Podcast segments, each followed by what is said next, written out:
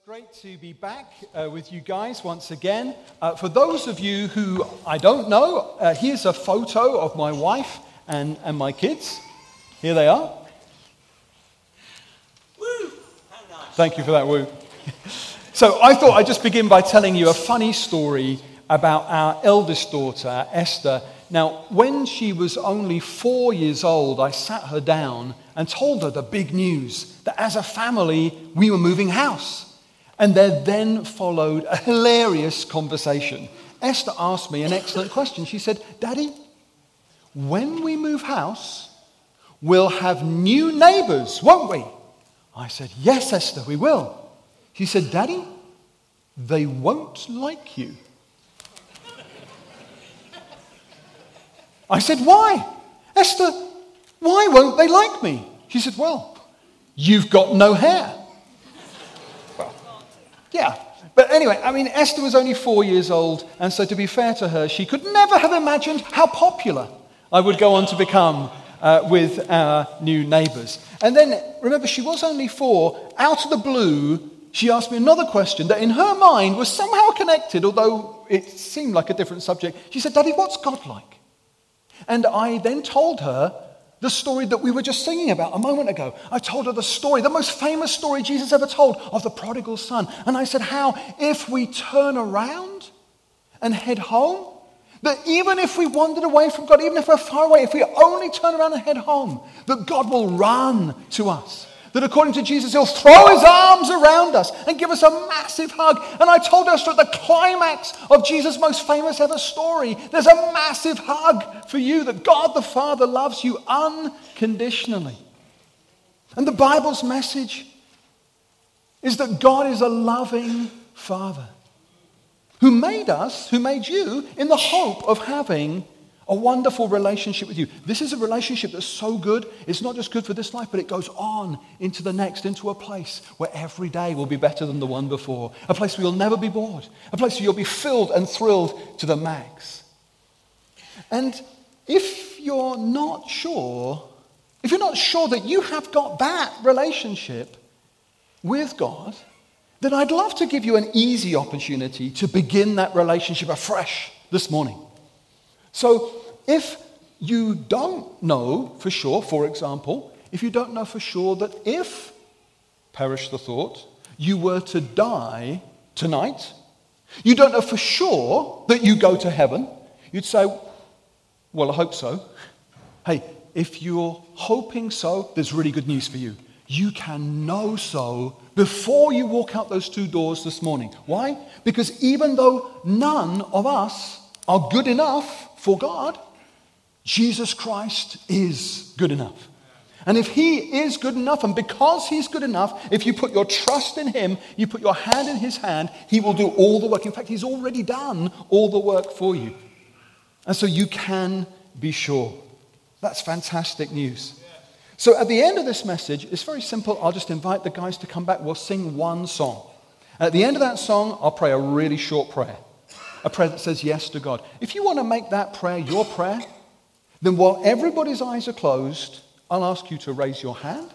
And then if you have raised your hand, I'll invite you to come and stand here at the front because we'd love to pray for you. We'd love to encourage you so that your response this morning really does have the best possible positive impact on your life. We'd like to stand with you and encourage you and strengthen you as you go on your way. So, all that to look forward to uh, in just a few moments. Okay, for the next few minutes, guys, we're going to look at what happened when Jesus met someone who had spent years chasing happiness. This lady is a little bit like the prodigal son. It seems like she'd been chasing happiness, but she'd almost given up hope of ever finding it. This is a woman who be, she'd been looking for approval and significance. Now, by speaking to a Samaritan, Jesus ignores a wall of hatred that divided Jews from Samaritans for 400 years. By speaking to a woman, Jesus cuts right through Middle Eastern social protocol. So she's shocked. A Jewish man's talking to me. Jesus has crossed a racial divide, a religious divide, and a gender divide to show this woman radical acceptance. And Jesus was always getting into trouble for doing this sort of thing. You see, Jesus doesn't mind what class you are, Jesus doesn't mind what race you are. Jesus was always going to the parties of the wrong people. And as we'll see later, this woman was also a moral outsider. She was being shunned by her own community, which is probably why she went out to draw water at a time where there wouldn't be anybody around to criticize her. Now, it is typical of Jesus that here he deliberately goes out of his way to show love to someone who may have thought that they weren't good enough for God. Let me see if I can explain what I mean. Um, I don't know if you ever watched the TV show Dragon's Den. Well, anyway, just in case there's somebody here who's never ever seen Dragon's Den, I'll just explain the format. The format is that there are five mega rich, wealthy investors. These people are so rich that they actually have wads of cash just lying on the table in front of them. And they're there lounging, these are the dragons, they're lounging in their chairs, deciding what they'll do with all their money. And then sometimes you'll find that a, a sort of nervous, timid looking entrepreneur will come into the dragon's den and then sometimes hesitantly they'll pitch their business idea. Yeah. And then sadly, what often happens is that one by one, the dragons find fault, either with the person or with their business idea, or both. And then they'll have like a, a withering analysis of why this person's bound to fail. And they'll finish up their analysis and saying, and for that reason, I'm out. And then the next dragon will say, yeah, well, you're a nice enough person, but I just don't think you've got what it takes. And so for that reason, I'm out. And I'll say, yeah, well, I can't just be giving my money away. I'm not sure you've done your sums, and I don't think you've really, I'm not sure you're going to cut it in the business world. And so for that reason, I'm out. And it's almost as if, folks, that when Jesus meets this woman, it's almost as if Jesus says, Do you know what?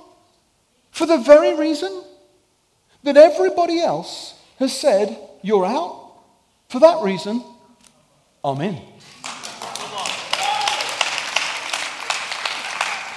For the very reason that everybody else has rejected you, for that reason, I accept you. I'm going to stop and talk to you. This morning, Jesus is in. Now, notice this lady, she didn't go to the well in order to meet Jesus. She wasn't on a religious search, as far as we know.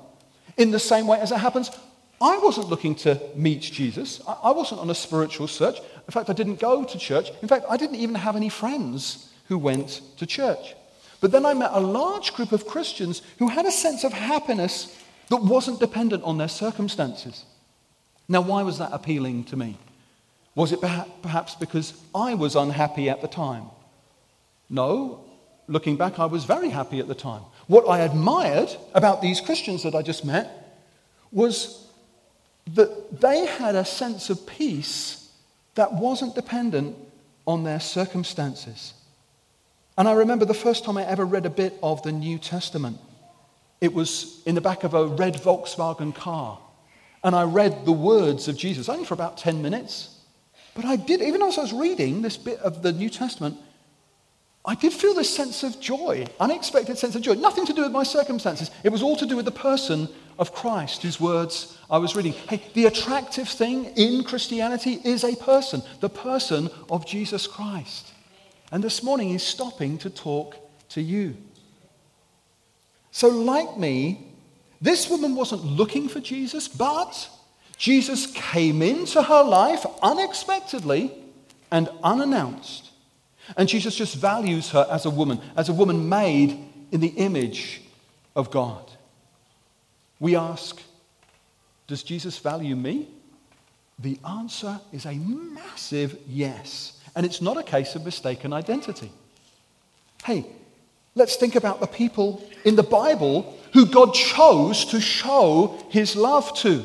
Let's think about the people who God went out of his way to show his love to. Think about some of these folks. Noah was a drunkard, Jacob was a liar, Moses was a murderer, Elijah gave up on God, Gideon doubted God, Jonah ran away from God, David was a liar, a murderer, and an adulterer. Thomas doubted Jesus. Peter denied Jesus. Saul of Tarsus tracked down and murdered the followers of Jesus. Martha was a warrior, and Lazarus was dead. But God poured his love on all of these people.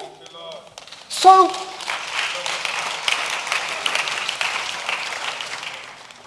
so I think I qualify. I think you qualify. It's not a case of mistaken identity. This is the most amazing thing about you that knowing all the best that there is to know about you, and all the best that there is to know about me, and God knowing all the worst that there is to know about you, and God knowing all the worst that there is to know about me, He's in. He's in. He loves you. And in fact, we're going to see that Jesus actually already knows all that there is to know about this woman, even though he hasn't met her before. This isn't a case of mistaken identity. Jesus wants you. He's for you, he's not against you. And so he's drawing you to himself, a bit like this woman is being drawn to Christ. Now, what does Jesus mean when he says, Everyone who drinks this water will be thirsty again? He means that until we come to Jesus, there'll always be this faint sense of searching, striving, longing. We're kind of looking forward to the next thing. And can I just give you one amusing example of this in my own life? Now, what I'm going to say next, folks, will be hard for some of you to take in. But I'd like you to know that when I was growing up here in England, every four years, when the Football World Cup came around, people here in England genuinely thought that England would win the World Cup. H- hard to conceive of now, I know. But okay, yeah, deep down in our hearts, we all knew no, we're not going to win the World Cup. We are going to be knocked out on penalties.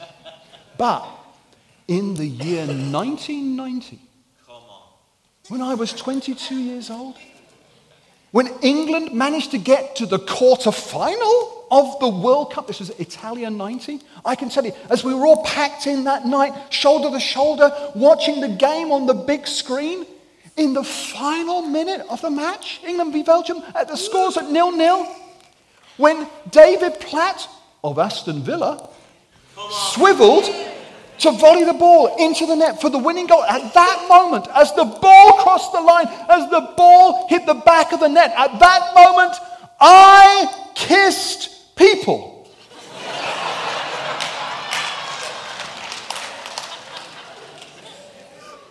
that I'd never met.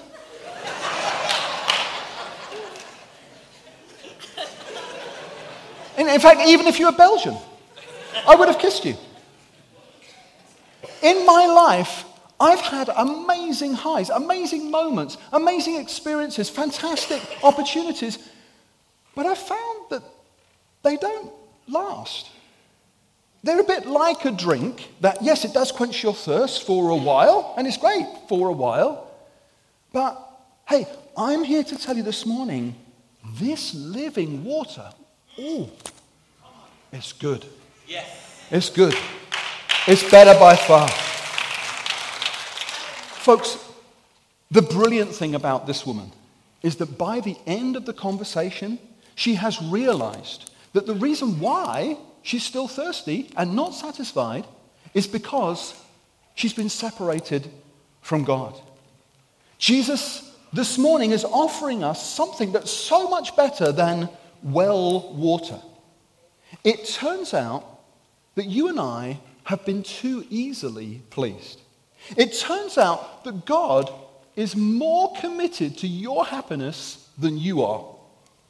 So, Jesus says here, hey, if you knew the gift of God and who it is that asks you for a drink, you would have asked him and he would have given you living water. In other words, lady, if you knew that right now we're famous, this conversation, they're going to repeat it in Birmingham in the year 2016. If you knew that right now we're in the Bible, if you knew that I am Jesus, the Son of God, then at this point in the conversation, you'd probably say something like, Oh, wow, Jesus, you're the Son of God. Can I have your eternal life, please? And I'd say, Yes, that's the whole reason I came to the planet. I was in heaven, but I came to the planet to give you eternal life. But at this stage, she's not yet, understandably, understood the symbolism. The woman said to him, Sir, give me this water so that I won't get thirsty and have to keep coming here to draw water. Now, listen to Jesus' reply. He told her, Go, call your husband and come back. I have no husband, she replied. Jesus said to her, You're right when you say you have no husband. The fact is, you've had five husbands. The man who you now have is not your husband. What you've just said is quite true. What? So Jesus suddenly changes the subject and he gets personal. He says, Go, call your husband. Now, why say that? I mean, why change the subject? Folks, Jesus didn't change the subject. Jesus is staying on the same subject. You see, she's been saying, Oh, no, no, I'm not spiritually thirsty. That's not my problem.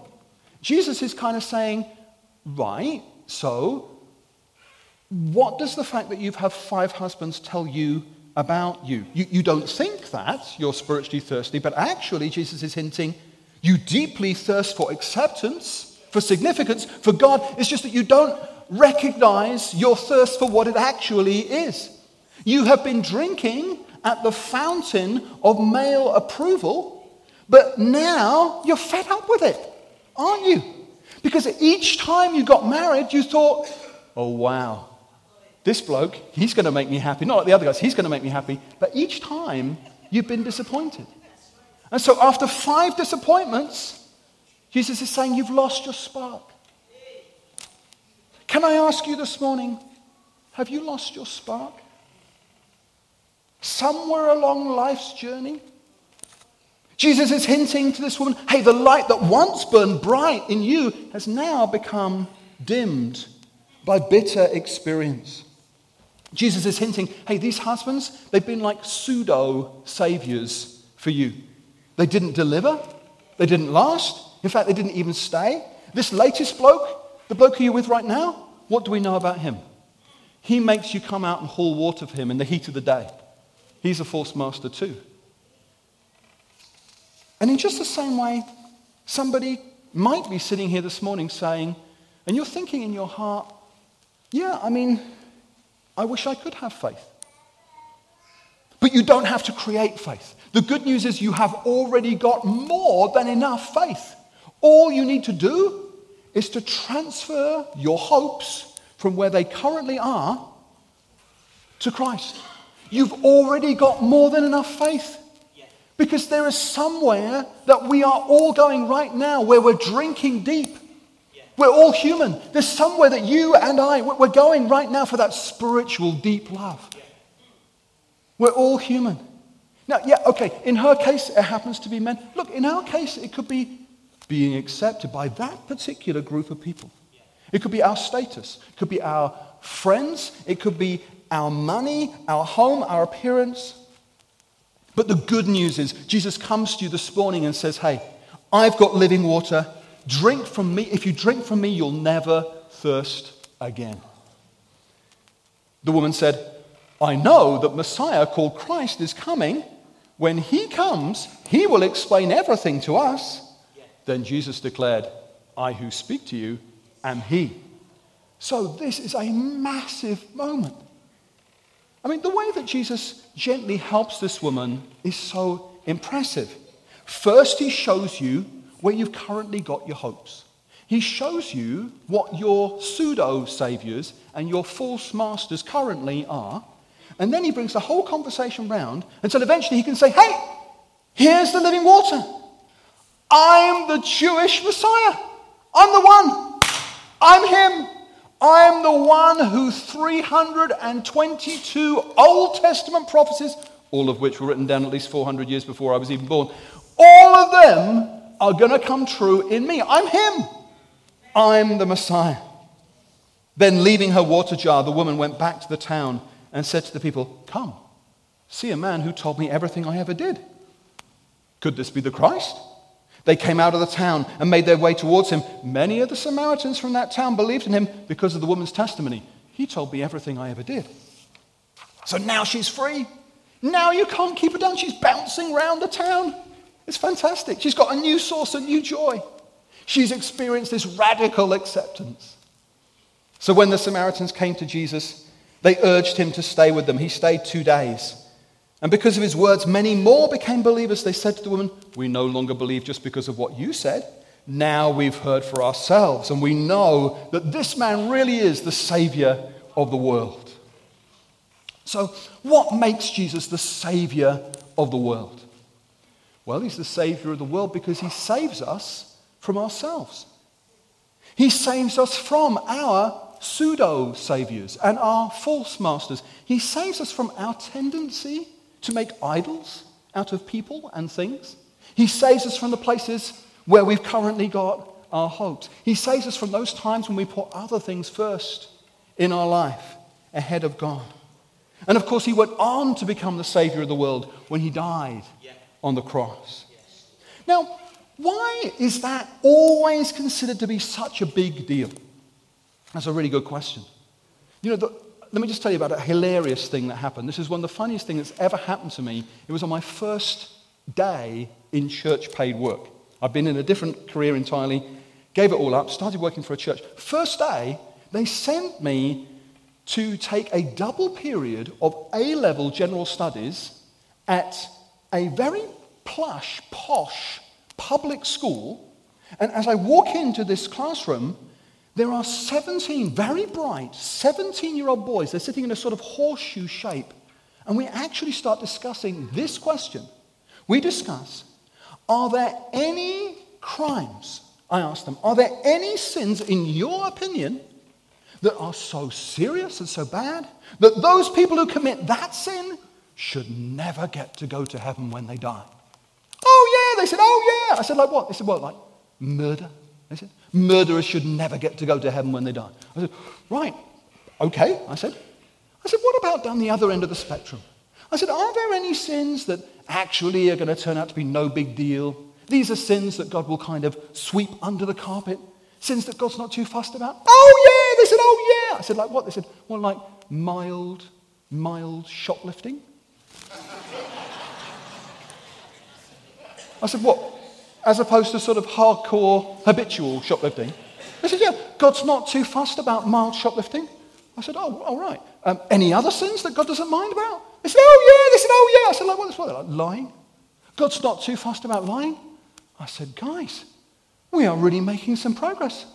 In the first five minutes of our A level general studies, you have established that at one end of the spectrum, murderers will never get to go to heaven when they die. But at the other end of the spectrum, you've established that mild shoplifting and lying are okay. I said, guys, somewhere between these two extremes, there must be a cut-off point sin whereby you can mild shoplift all you want down this end of the spectrum. But the moment you commit this cut-off point sin, you don't get to go to heaven when you die.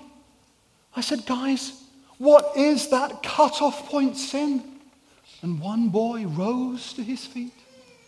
And I said, What is that cut-off point sin? And he said, Serious fraud.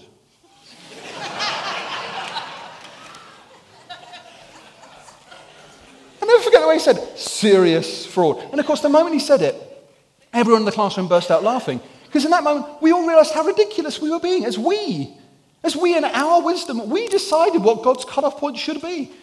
Uh, we laughed because we thought, you know what? We would probably need God to tell us what God's cutoff point is. Actually, in the Bible, God has told us what his cutoff point is that all of us have sinned and fallen short of the glory of God, that we're all cut off. And that's the reality that I guess I'm facing. There are loads of times in my life, either in terms of my words, my deeds, my thoughts. I mean, the God who really exists knows all about all the times when I actually knew what the right thing to do was, but I didn't do it. All the times that I've taken the gifts of food, fun, friends, and falling in love, I've just taken those gifts for granted.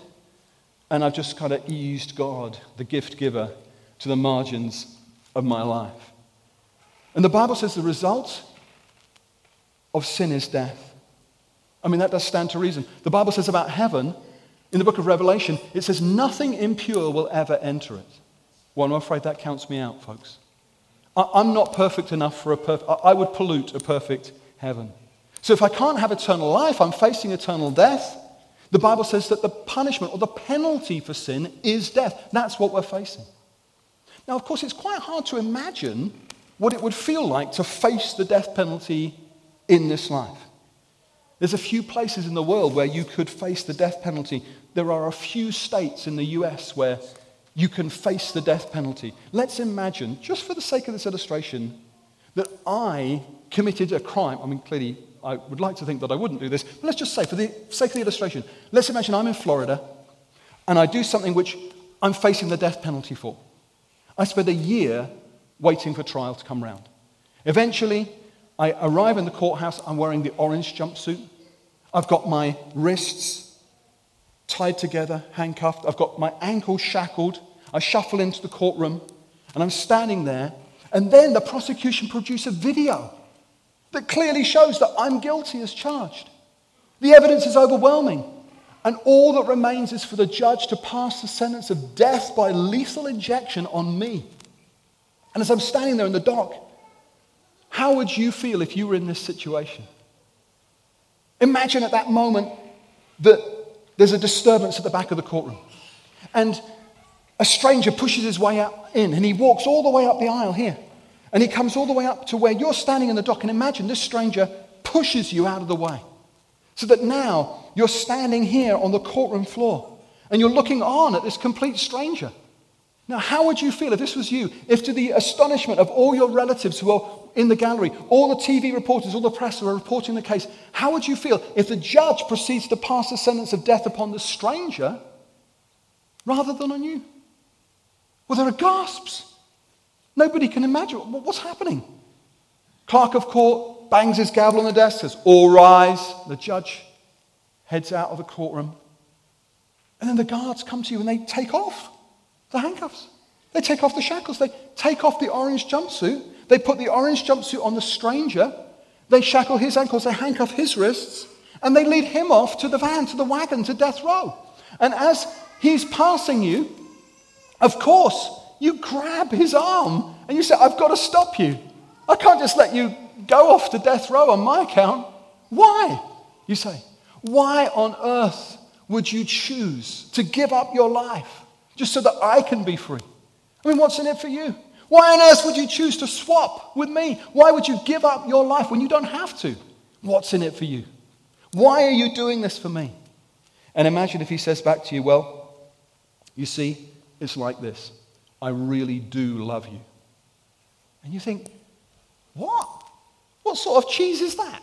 Who talks like Is this Hollywood? Well, you see, I mean, who talks like that? Is this like a, a film? Is this like a, a, game show? Is this a reality TV show? Everybody else in the courtroom is in on the gag except me. I mean, this is obviously too good to be true. This doesn't really happen in real life.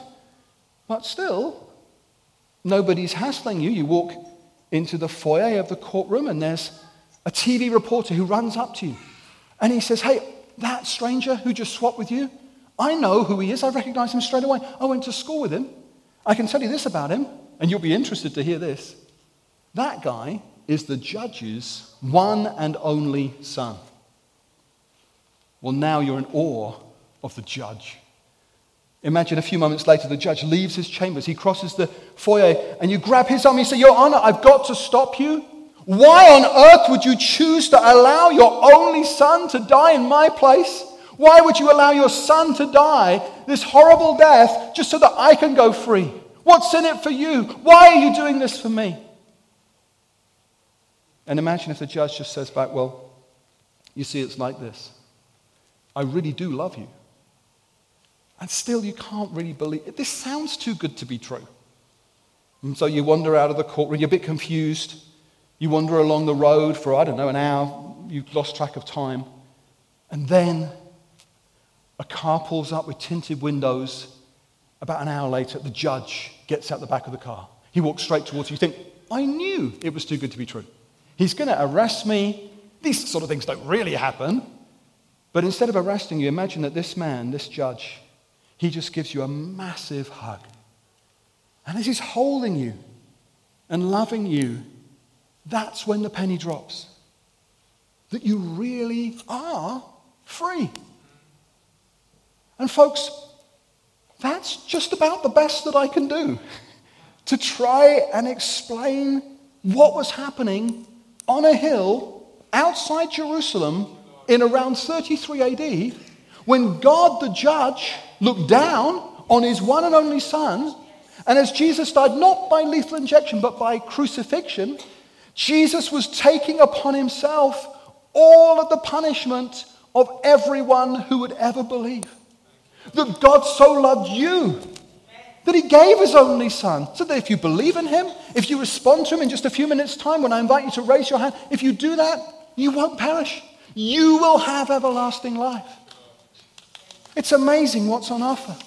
Somehow, when God looked down upon Jesus that day, God treated Jesus as if he had committed all of the sins of everyone who would ever believe. Jesus took the rap for it instead of you. In that illustration, his death guarantees your freedom. That's what Jesus does. He's your substitute. If only you'll say yes and follow him. And these Samaritans have worked out that Jesus was the Savior. They call him the Savior of the world. And if he's not already your Savior, he can be in just a few minutes' time. And it's exciting how our story ends. The woman says to all the townspeople, Come and meet him, she says. She goes to the people who previously she's been avoiding. Why does she want to talk to them? She's now got a new identity. She has a new self image. She doesn't care what they think anymore. She's finally fully satisfied. She's now found a person called Jesus who satisfies her need for approval and significance. She's complete, she's secure emotionally, spiritually in Christ. She's got eternal life because she said yes to Christ when she had the chance. And, folks, I finish by saying this that now you have the same chance that she had. You can say yes to Christ. You can have eternal life if you come to Him. And, folks, this morning I finish with this if you do come to Him. God the Father will run to you this morning. He'll throw His arms around you, He'll embrace you. And this morning, before you leave this room, you can be embraced back in the arms of your loving Heavenly Father.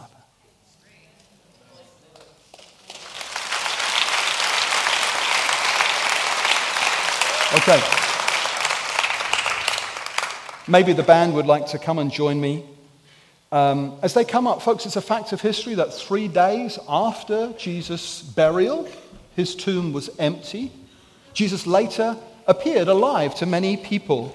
And so, because Christ has broken through the barrier of death, you can too, if you put your trust in Him. You can have eternal life. So, we're going to sing a song by way of response now. As soon as this song has ended, I'll come back. I'll pray a really short prayer. If you want to make that prayer your prayer, then everybody's eyes will be closed. I'll ask you just to raise your hand. If you have raised your hand, I'll invite you to come down here and stand because we'd love to pray with you and encourage you and support you. Everybody will cheer and we'll have a wonderful end to our time together. Shall we stand and celebrate? Let's sing together and then we'll pray together. Let's stand, shall we? Rain.